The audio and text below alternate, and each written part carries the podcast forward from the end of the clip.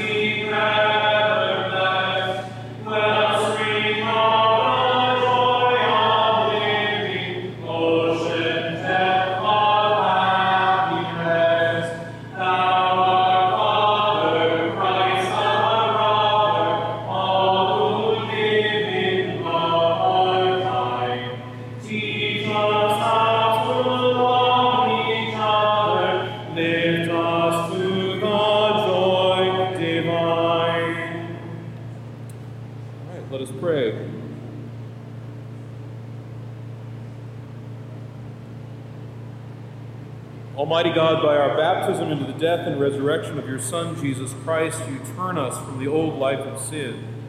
Grant that we, being reborn to new life in him, may live in righteousness and holiness all our days through Jesus Christ our Lord, who lives and reigns with you in the Holy Spirit, one God, now and forever. Amen. Be seated. All right, so this is always that first Sunday of catechesis, and I've got a lot to do. Uh, and we might do a few catechism questions, but I'm sure we'll do some. Uh, but first order of business is uh. Um, I'm sorry that these are paid for that and kind of uh, cheap copies, but the good news is it's only twenty dollars, five dollars.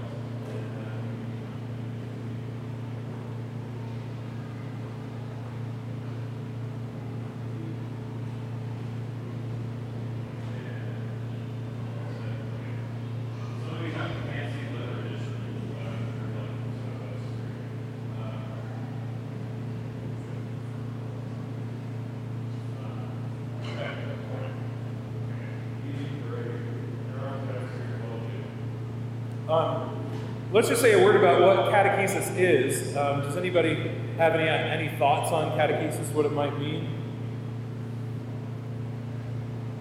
Oh, it's a very exciting thing.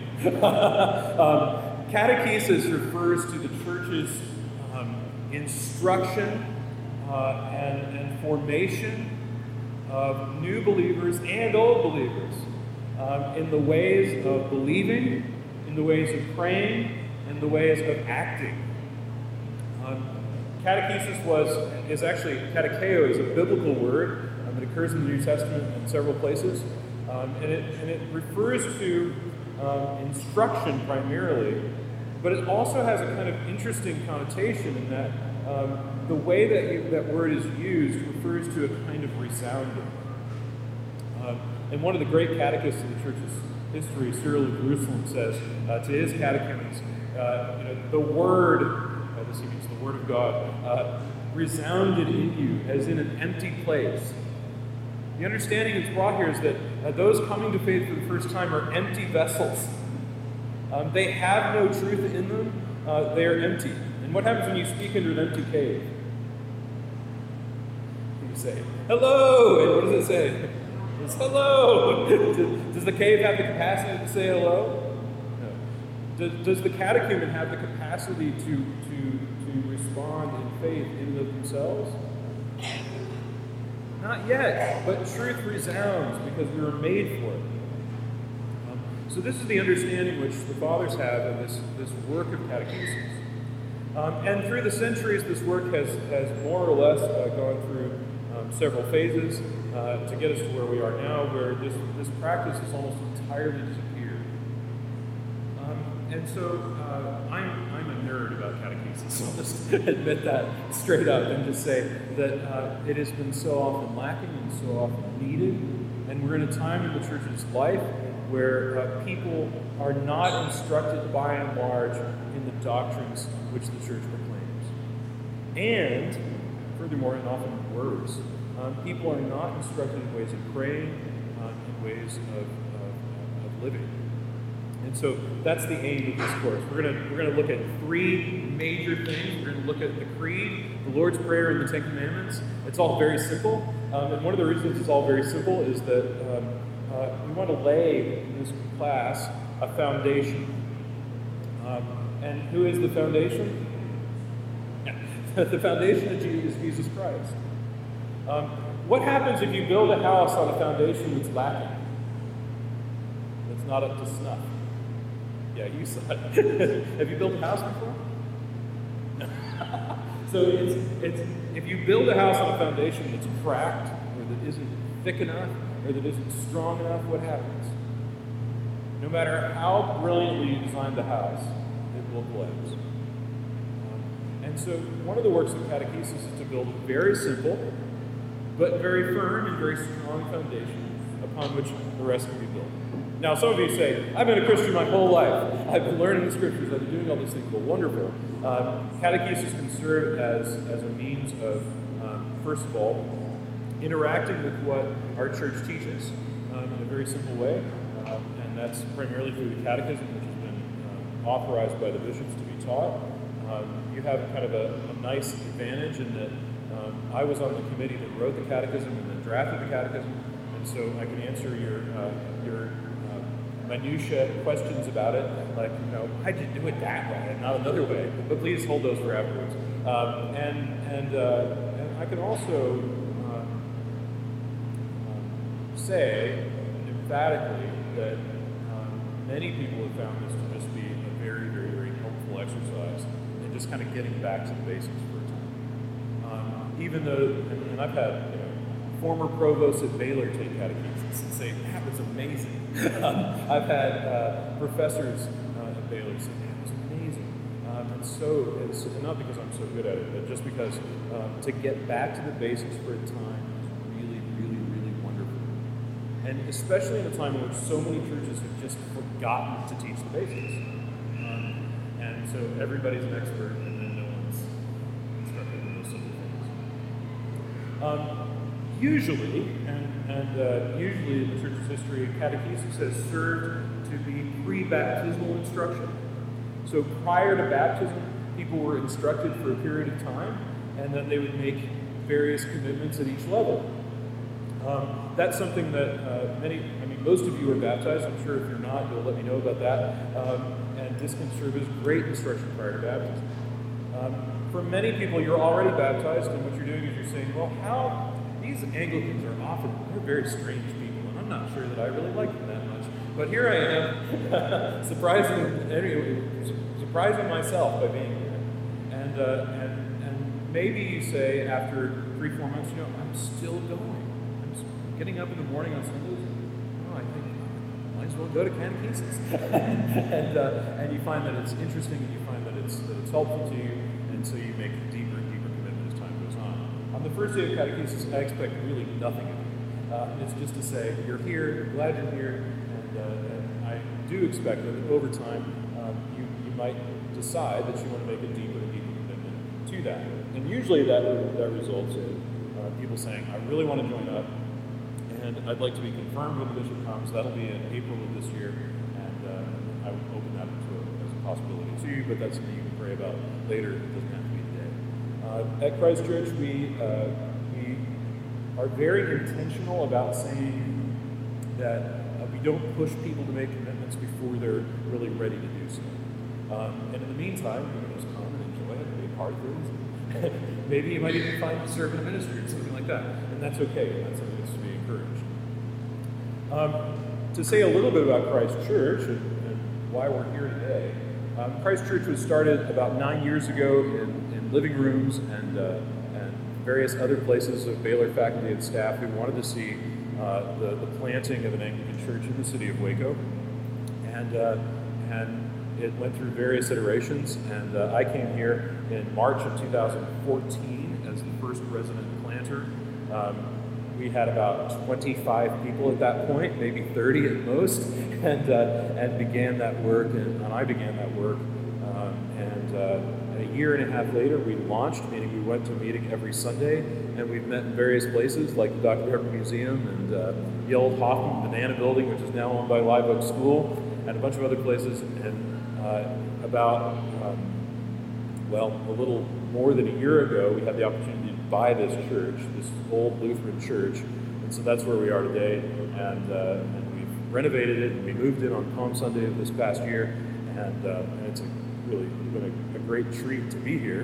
Um, but it, it is an old church building. So things like the air conditioner was designed right around the time the 57 Chevy was also designed, and so it works about like that. And uh, so, you know, we're having to be patient in this place and, uh, and really see it as a, as a gift and, and, uh, and, and, ask God to do the rest. So that's the, that's the key. All right, so let's dive into the catechism.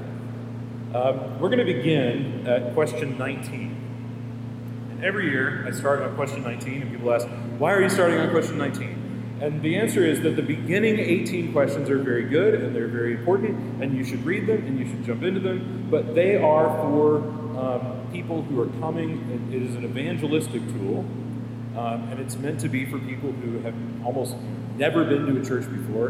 And here you are, and maybe that's you, and maybe you should read that. And uh, if you'd like to, I can meet up with you and talk about it. Um, but we jump in at question 19 because that's where uh, the content of the catechism formally begins. The first section of the Catechism, or in this case the second section, deals with um, the Apostles' Creed. Does anyone know or has read or, or, recited the Apostles' Creed before? There are a number of you. Okay, good. Um, and for many people coming into a church like this, it's the first time they've even heard there was such a thing as a creed. Um, and that's great, and you'll, you'll, learn all about it. Um, for many people, a creed is a new thing. Um, you've grown up in churches where you've said, We have no creed but Christ. in many places, the churches have said, We don't need a creed, we have the Bible, that's enough, it's sufficient, that's all we could ever need. Um, but as Anglicans, and indeed as, as Catholic Christians, um, we look to the creed to be a helpful summary of scriptural teaching. And so uh, there's that. But let's jump in. One of the things we do in catechesis is uh, I read the question and you all read the answer. And it can seem like a silly thing to do, and I just want to encourage you to be as silly as possible. Uh, because, because one of the things that happens in this exchange is that this can often become like, I'm your teacher, I'm your professor, and you're a student, and you're passive, and you just kind of soak in all the information. That's bad pedagogy. Um, good pedagogy assumes that there's going to be an interaction, and the catechism facilitates the, that, that interaction. So, y'all ready? Okay. What is a creed? A creed is a statement of faith. The word creed comes from the Latin credo, which means I believe. Okay, so far, so good, yes? A creed is, is quite simply just a statement of faith. Um, and uh, Christians have had creeds through the centuries. Indeed, there are uh, things within the New Testament that actually function like creeds. Um, uh, if there are any New Testament scholars among us, and I think there's one at least, uh, you know that there are certain sections of the scriptures that, uh, that have this kind of creedal material. And, uh, and these serve to state clearly and in easily memorizable sections um, what the core teaching of the church is. And these have developed over time. What is the purpose of the creeds? The purpose of the creeds is to declare and safeguard God's truth about Himself, ourselves, and creation as God has revealed it in Holy Scripture. Okay, so the purpose of the creeds is twofold. It's to do two main things. There are two verbs here. The first is to declare. So the creed states something emphatically.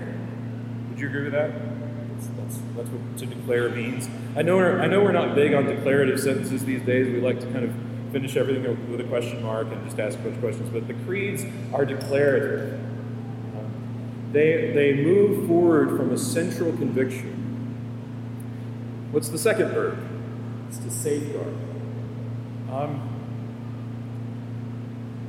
you may know and you may be familiar with the fact that uh, through the centuries, uh, Christian teaching has come under attack, both from within and from without.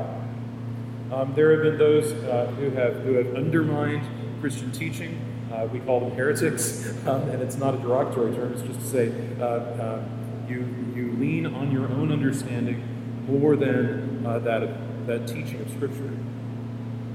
Um, there are also those who, who try to lead the church astray, to believe various things, to practice certain things.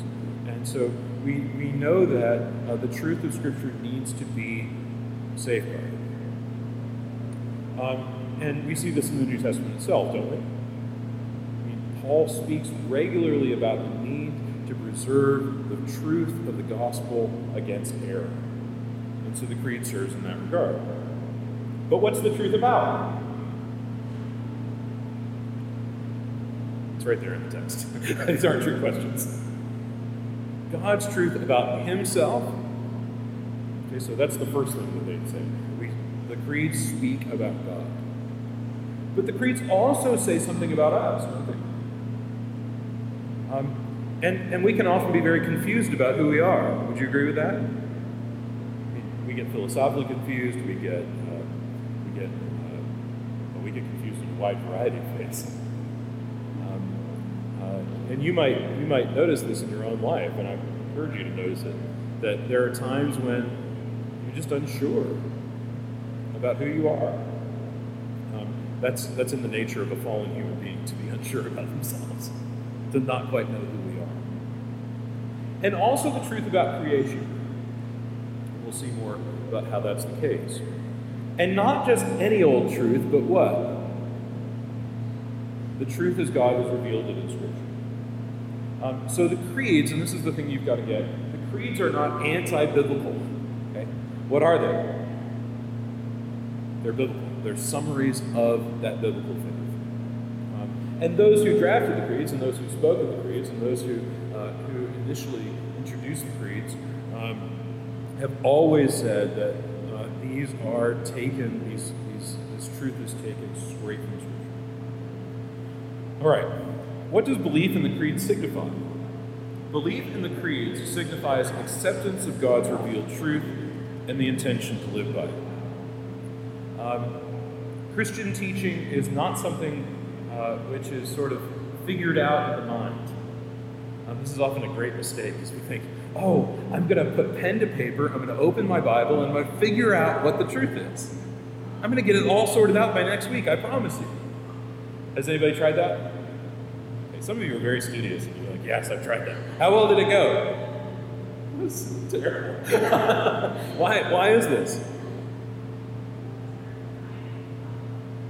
Well, it's, it's a simple thing. It's that understanding doesn't lead us to faith, does it? Faith leads us to understanding. Um, some of you have, have, been associated with the, Baylor's, with the Baylor Honors College, and all over that place is a, is a, is a Latin phrase, and what does it translate to?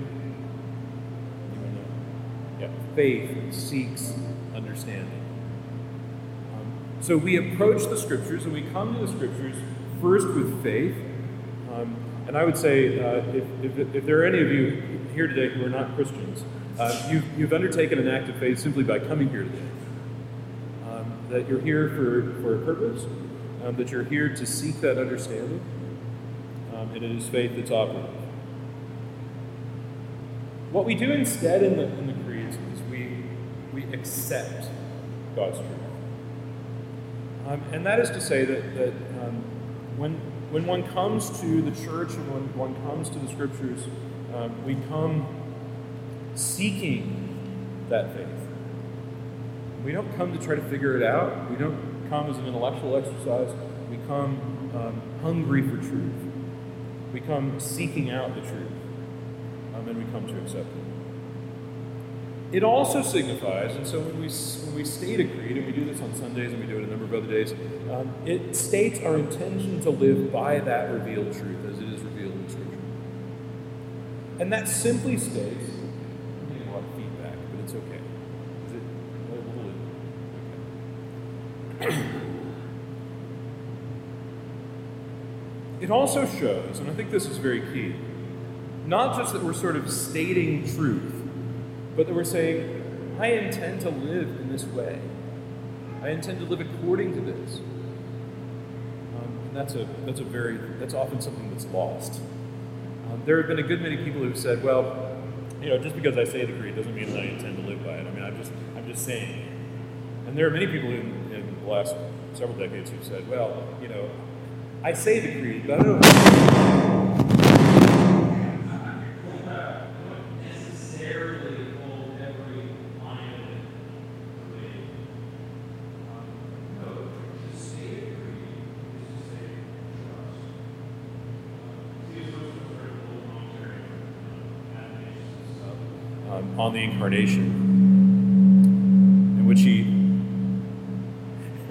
Father Matthew's a genius about this um, in which he states that, that uh, when we say, and I believe in one, We say, I believe in one, in one holy Catholic apostolic church. We're saying that we, that we trust that church. Um, And that is to say that, um, that, that we, we assent.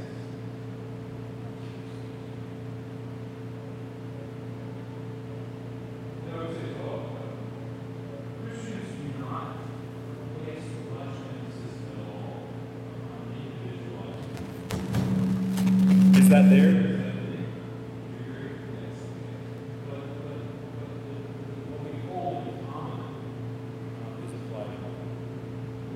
It's not that we kind of all have my faith and your faith, and you have a faith and I have a faith, and, and we sort of glom it all together and have something wonderful. That's not quite how it works. Okay. Which creeds does the church acknowledge? The church acknowledges the Apostles' Creed, the Nicene Creed, and the Athanasian Creed. Uh, these three creeds, and if you're unfamiliar with any of them, um, you can certainly find them. I believe the Athanasian Creed is included in the back of the Catechism uh, for reference, um, and we actually say the Athanasian Creed here at Christ Church on Trinity Sunday. So come June, you get to enjoy that. Um, but it was a while ago, so it will be a while till then.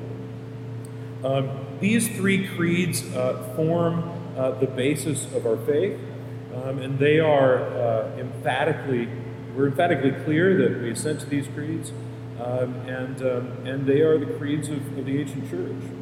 Uh, the Nicene Creed dates back to the fourth century. The Apostles' Creed dates back to the fourth and fifth centuries. It's a baptismal creed originating um, in, the, in the east and coming into the west. Um, and then the Athanasian Creed originates, we think, in Spain in about the 7th century. So all of these are ancient. They're all stated by the undivided church before there was uh, multiple churches but one church. Um, and this is to say that, uh, that it was held by all Christians, these three. Why do you acknowledge these creeds? I acknowledge these creeds with the church because they are grounded in Holy Scripture and are faithful expressions of its teaching. Um,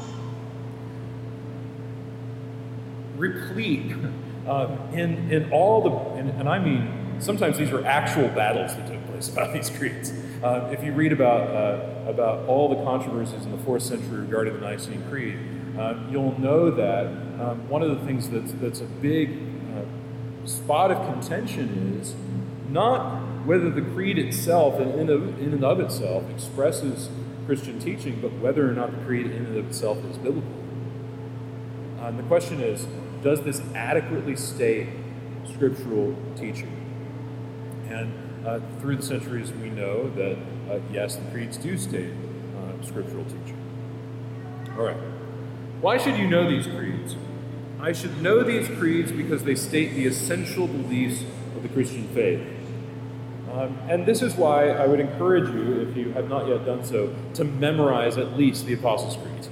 Um, in the old days in the church, it was recognized that one being baptized, maybe as a child, um, would be required to memorize the Apostles' Creed and the Lord's Prayer and the Ten Commandments. Um, in the very ancient church, we know that uh, new Christians being baptized were, the, the creed was recited to them out loud, and they were taught to kind of parrot it back until they got it memorized.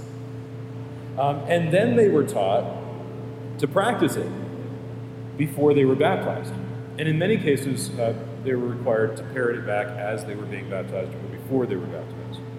Um, the Apostles' Creed is itself a baptismal creed. Um, in the West, this is, this is what it served as. Uh, meaning that um, it is this, the, the assent to the Apostles' Creed is wrapped up in baptism. Um, we've not been good about this in the American church today, right? We sort of say, uh, let's go out to the river and get you baptized. And there's, there's almost no uh, statement of faith outside of kind of personal testimony in a lot of places. Um, but in the ancient church, it was not so. You were given the teaching of the church in the form of a creed, and it was and it was literally, and this is the word they used, it was handed to you as a tradition, which you were to hand back. Um, and that was how it went. Um, in many cases, people did give personal testimonies, and that's not to, to negate that at all, but it's to say that what was essential was the, the teaching of this creed. So let's all stand and we'll, we'll say the Apostles' Creed. What is the Apostles' Creed? The Apostles' Creed says, I believe in God the Father Almighty, creator of heaven and earth. I believe in Jesus Christ, his only Son, our Lord. He was conceived by the Holy Spirit and born of the Virgin Mary. He suffered under Pontius Pilate, was crucified, died, and was buried. He descended to the dead. On the third day he rose again. He ascended into heaven and is seated at the right hand of the Father. He will come again to judge the living and the dead. I believe in the Holy Spirit, the Holy Catholic Church, the communion of saints, the forgiveness of sins, the resurrection of the body, and the life everlasting. Amen. Okay. I think we can continue on. We've got 15 minutes. Have a seat. Yeah, we're going to get this done by December uh, if we keep on. Usually, what happens in these things, and I want to encourage this, is, um, and, and I haven't done this yet, but I should have earlier. You know, if at any point you say, I am totally unclear about that, I got to stop you. Okay? Catechesis is meant to be an environment where I not only am happy with that, I want to encourage that. Uh, because here's the deal if you have a question, the chances are that somebody else has the same question mulling in their mind, uh, and, and they need to be encouraged to, to ask it but you're the one who's got the guts, so you ask the question. Um, and ask it on behalf of the whole. Um, I would also say as well that catechesis is meant to be an exchange. Um, unlike a kind of classroom setting where I teach you information and you kind of, you know, there's no test here. That's not how it's going to work. Um, what's supposed to happen is that, is that, um, is again, going back to this idea of resounding, where uh, you might say, "Hey, I got a story about that. Does anyone want to?" You can share it uh, if you're willing to be uh, that vulnerable. Uh, so there it is. Should we, go ahead.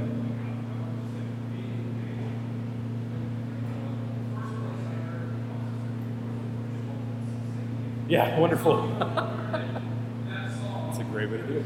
Yeah. Yeah, it's, it's in your head. Yeah. Yeah, that's a good point. Um, in a lot of places, creeds have been sung um, in churches, and uh, we do not sing the creed at Christ Church. Maybe we'll do that someday when, uh, when we have a choir or something, we can get that going. Uh, but, but the idea being that, that what you sing, you, you learn to memorize that much more quickly. All right, should we move on to the Holy Scripture section, or do you have a question? Ah, yes, I can um, later when we get to that section of the catechism. She's asking about that phrase "rose again," um, um, and, and it's often kind of strange that we would say again because it seems like he's rising for the first time, um, and and that's it's just a turn of a phrase basically. Okay. All right, should we go on the Holy Holy Scripture section? What is Holy Scripture? Holy Scripture is God's word written given by the Holy Spirit through prophets and apostles as the revelation of God and his acts in human history, and is therefore the church's final authority in all matters of faith and practice. Okay, so this is a lot to break down. But when we speak of the Holy Scriptures, we are speaking of of God's Word, that, that assumes a lot, okay? So, what does it mean to say that God has a Word?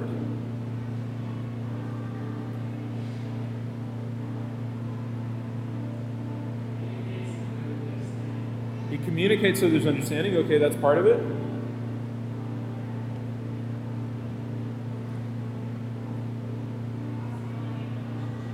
The possibility of relationships, so that's very good. We're getting into the idea of the Trinity, yes? That, that uh, God eternally begets a word, is eternally generating a word, yes? Okay. Who is who? Yeah, Jesus, yes. Um, so, so God is constantly, constantly speaking, right? Um, and there's never been a time when God is not speaking. Um, you know, it shouldn't surprise us when we open when we open the book of Genesis, we see God speak. Uh, God is continually speaking. This is, this is, how it works. Constantly begets a word. Uh, so more about that later. But God's word written, meaning that uh, God gives His word over to people, actual human beings, flesh and blood human beings, who write that down. Um, and we'll say more about what that means. It is given by the Holy Spirit. So here we're going to have a, this is a Trin, another Trinitarian moment. Yes, this this uh, this third person of the Trinity, which we'll say more about when we get to the Trinity section. Um, it's given by the Holy Spirit. Um, by the way, this word "spirit" refers to. You ever, you ever like, heard that word and how it sounds? Spirit. You ever had a tire with a slow leak? Okay. or maybe a fast leak. It's this horrifying sound. That's it. All is it all comes together in that way. That word is meant to is meant to convey uh, this this breath, this idea of, of invisible air, um, of invisible breath. Um, when we say that the Holy Scriptures are inspired, that's what it means. Breathed. Indeed, in the New Testament, uh, Paul says all Scripture is what God breathed it's given by the Holy Spirit through, pro- through prophets and apostles as the revelation of God and his acts in human history. So, under, so wrapped up in this understanding of Holy Scripture is that God is revealing himself and has revealed himself in ways that are authoritative. Has revealed himself acting in human history. Um, probably, I would venture to guess that most people today, in America at least, are some form of a deist. You know what that is, yes? Studied American history, you know there are deists in American history. These are, these are wild people who believe that, uh, that God just sort of uh, creates the world, throws it out into the cosmos, just leaves it alone. Uh, this is not the God of Christianity, for sure, okay? because we Christians actually believe that God has acted in the most in the most tremendous and spectacular ways possible in human history. Um, most specifically, in entering human history himself. And is therefore, because of this revelation in human history, and is therefore the church's final authority in all matters of faith and practice. And this is a, an emphatic statement. It's meant to say that uh, when there are um, questions in the church about matters of teaching, matters of doctrine, matters of divine revelation. What's, what's the authority here? Is it me? Is it some other human being? No. It's, it's Holy Scripture. Now, of course, and I will admit it immediately, uh, Scripture has to be interpreted, yes? And who interprets it? We do. Um, but we do so uh, uh, in, a, in a specific way, and we'll say more about that in later questions. What books are contained in Holy Scripture? The 39 books of the Old Testament and the 27 books of the New Testament form the whole of Holy Scripture, which is also called the Bible and canon. A, a Bible, if you have one in front of you, a Bible is simply the word we use for a collection of books. Um, as we might say, a book of books. Um, and it's those 30, 39 books of the Old Testament, those 27 books of the New Testament this is what we call the canon. And canon in Greek simply means list. Um, anyone know that? Canon means list. um, and and uh, it's not entirely clear, although, although the structure is very much there uh, throughout uh, the first three centuries of the ancient church. There's, there's a clarity about what that canon is becoming, and we can say a bit about how that happens. Um, but, but that New Testament canon uh, is given by um, several means. Uh, one is to say, well, did an apostle write it? If the answer is yes, go on to question two, right? It's, it's to say that all of the New Testament uh, is, is operates under apostolic authority. I would also say that one of the things that happens very early on is that there's, there's a question about, well, you know, who's got this text? Is it just one church in Ephesus that has it? Or has it been shared throughout the whole known church? And the fact that many Christian churches have this text in their, in their set leads it to be accepted as part of the canon. Um, well, how does that happen? Well, you say, you know, it's like this. It's like, uh, you know, it's the same way that, that you have certain books on the recommendation of friends. Yes? Um, and I would venture to guess that among some of your friend groups, everybody has that book. Right? It's very similar in the church's history. Everybody has this one uh, because it's understood to be essential and important. Um, the other question that's there is is it read in church? I mean, most churches in the ancient world had, had some kind of bookcase in the church from which they would draw text. And if it was in the bookcase, normally, um, it's, it's included in the canon. And over time, these lists become very clear. Um, the other thing that happens too that I find to be absolutely fascinating is this problem of um, you know, when the authorities come knocking at the door and they want your holy text, what do you give them?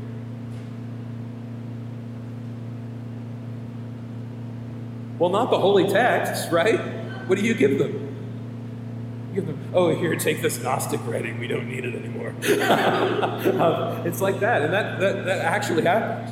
Um, this is why, uh, when we look at ancient, uh, at ancient uh, biblical manuscripts, we have thousands upon thousands of New Testament texts and very few of everything else. Um, the New Testament texts pile high, and everything else is just a few copies of this and a few copies of that and a few copies of that that just happen to survive. Do you see what's going on here? It's getting whittled down, it's getting clarified. All right. What is in the Old Testament? The Old Testament contains the record of God's creation of all things mankind's original disobedience, God's calling of Israel to be his people, God's law, God's wisdom, God's saving deeds, and the teaching of God's prophets. The Old Testament points to Christ, revealing God's intention to redeem and reconcile the world through Christ. So the Old Testament contains this record of God's acting uh, in the history uh, of, of, of, um, of, of, human people. Um, it also uh, is quite clear about our original disobedience, right? We read that in the opening chapters. Um, we read of God's calling of Israel to be his people. Um, we read about the law and the giving of the law. Um, we read about basically everything that leads up to Christ. Um, and that is, in essence, the Old Testament. What is in the New Testament? The New Testament contains the record of Jesus Christ's birth, life, ministry, death, resurrection, and ascension, the church's earthly ministry, the teaching of the apostles, and the revelation of Christ's coming eternal kingdom. So, the very first opening, opening sentences of the New Testament the Gospel of Matthew are the genealogy of Jesus, yes? Which should tell us something. It's not just boring, it's not just something you got to skip over, it's not the Jerusalem phone book. What is it?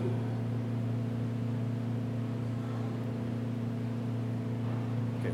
Here's the thing you got to get Jesus does not sort of appear uh, unrelated to history. He's not sort of, he doesn't sort of drop down out of a cloud and all of a sudden you've got a baby in a manger. How does he come?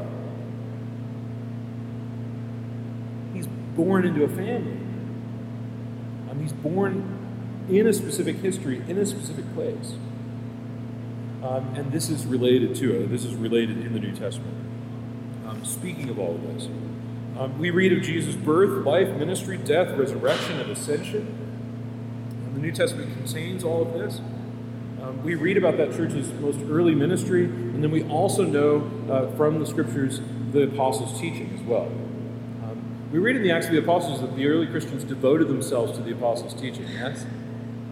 Um, and that apostolic teaching is contained in Scripture, uh, not only from Paul, but from Peter and John and others. We also read the revelation of Christ's coming kingdom, an eternal kingdom.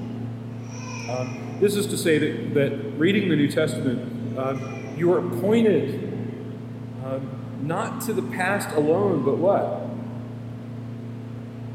Pointed to the future. Uh, pointed to God's future uh, for us, which is held out to us in Christ. Uh, so, this is something that many, many people are, are uh, well, I would say many people are hypersensitive to this. They, they're constantly looking for in Scripture, what's that going to look like? Um, and then there are many who just say, ah, we don't know. and there are those who read Scripture with an eye to, um, to, um, to know the things of God and to know, um, to know of Christ's return. And that is simply to say that, that we read Scripture with an eye towards redemption and towards the completion of redemption, uh, which is ours in Christ. How are the Old and New Testaments related to each other? The Old Testament is to be read in the light of Christ, incarnate, crucified, and risen. And the New Testament is to be read in light of God's revelation to Israel. As St. Augustine says, the new is in the old concealed, the old is in the new revealed.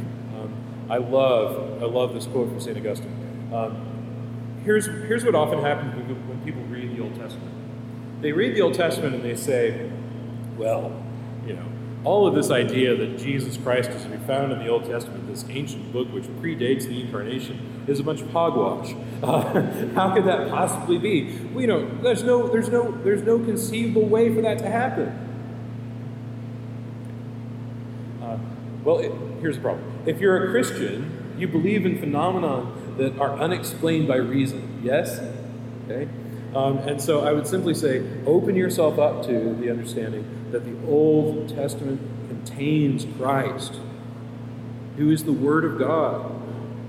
Um, and, and, um, and time and again, we'll, I'll, I'll have this experience of uh, being with people reading morning prayer. Yes, and we, we read from the Old Testament morning prayer every morning. And, and I, I have to say that I regularly, as, as a Christian, meet Jesus in the Old Testament. Um, well, in the past few Sundays, we've read those wonderful accounts of, of manna being showered upon the people in the wilderness, yes? Um, and we think, oh, isn't it neat that God, that God just sort of throws bread at the people in the wilderness, yeah? And he's like, that's really cool. Well, the church fathers actually envisioned Jesus above the people casting down bread on them. That it's Jesus behind the scenes giving himself to them. Um, this is, a, is an incredible thing. Um, uh, uh, but this, we should also believe in this kind of typology because uh, the New Testament itself holds it. Yes? I mean, time and again in, the New Testament, the, the writers of the New Testament look back to the Old and they say, here it is. Um, you know, they all followed the same supernatural rock, and what? The rock was Christ. They see this happen over and over. Um, well, Jesus himself does this too, right? you know, all seek a sign, but no sign shall be given to them except the sign of what? Jonah, of all things. well, what's the sign? How's it work? Jonah's cast into the belly of a whale. How many days? Three days. And then what happens? He's spit up on the shore. He has a bit of a, a moment. But ultimately, he winds up preaching to the people of Nineveh, and what happens? They all repent. So Jonah comes out of the belly of the whale after three days. He proclaims uh, this, this message of life to the world, and what happens? People repent, they believe, they're saved, right? This is wonderful.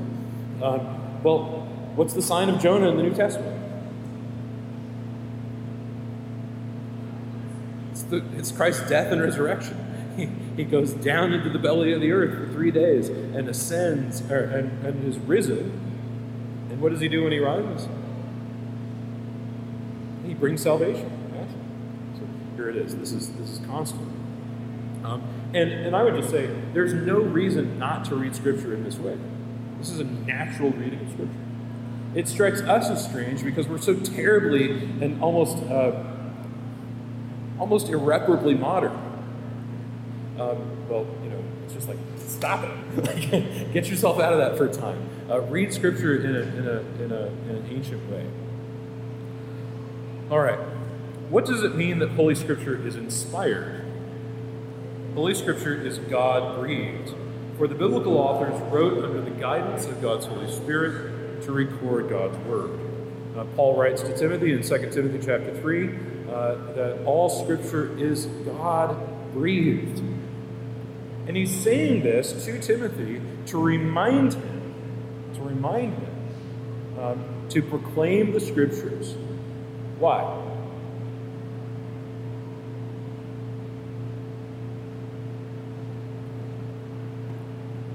There's a reason I don't stand in that pulpit Sunday after Sunday and talk about my opinions. My opinions will kill you, okay? My opinions are deadly. What should I stand in the pulpit and say?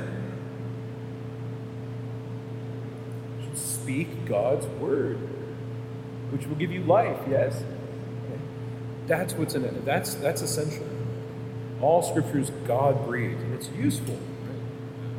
You look that up, you'll see useful for correction and all kinds of other actions within the church. Okay, let's move on. Well, this will be our last question for this morning. What does it mean that the Bible is the Word of God? Because the Bible is inspired by the Holy Spirit, it is rightly called the Word of God written. God is revealed in His mighty works and in the incarnation of our Lord, but His works and His will are made known to us through the inspired words of Scripture.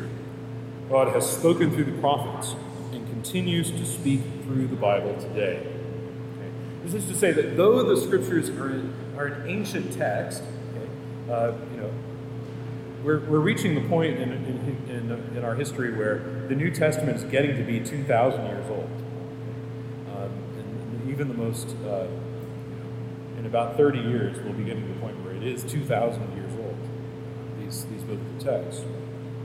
Um, but because they're inspired, and inspired by the Holy Spirit, um, God continues to speak through Scripture in this way today. Why is that?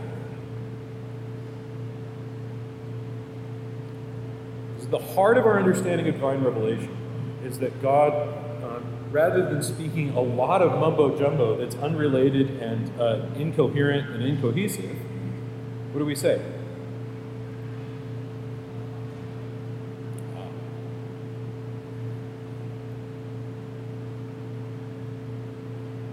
Is in fact one.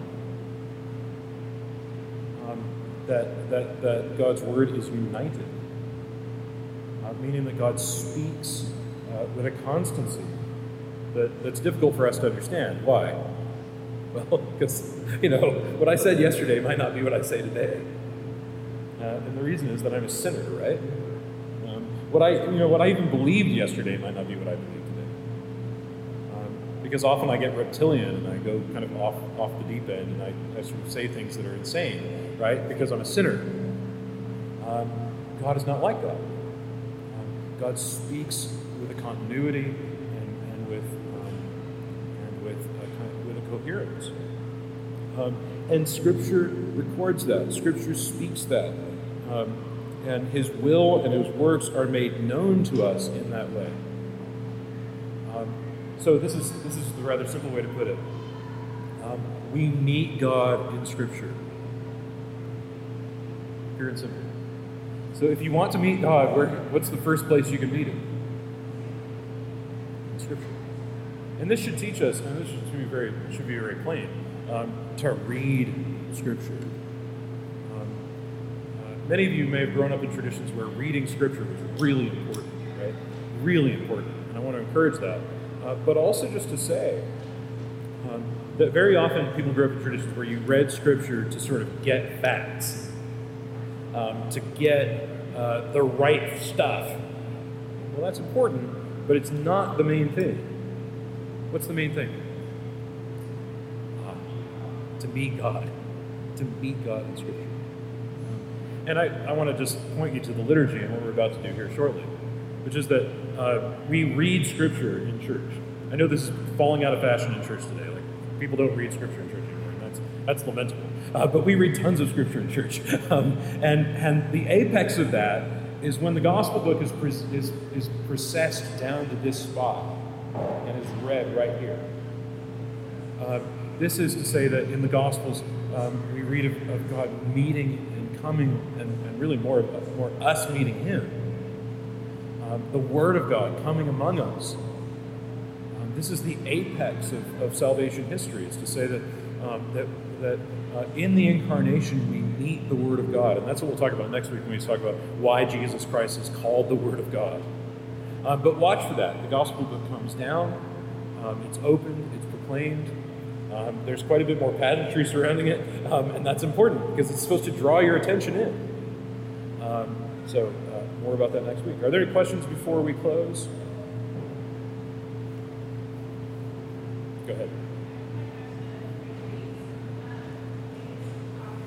Sure.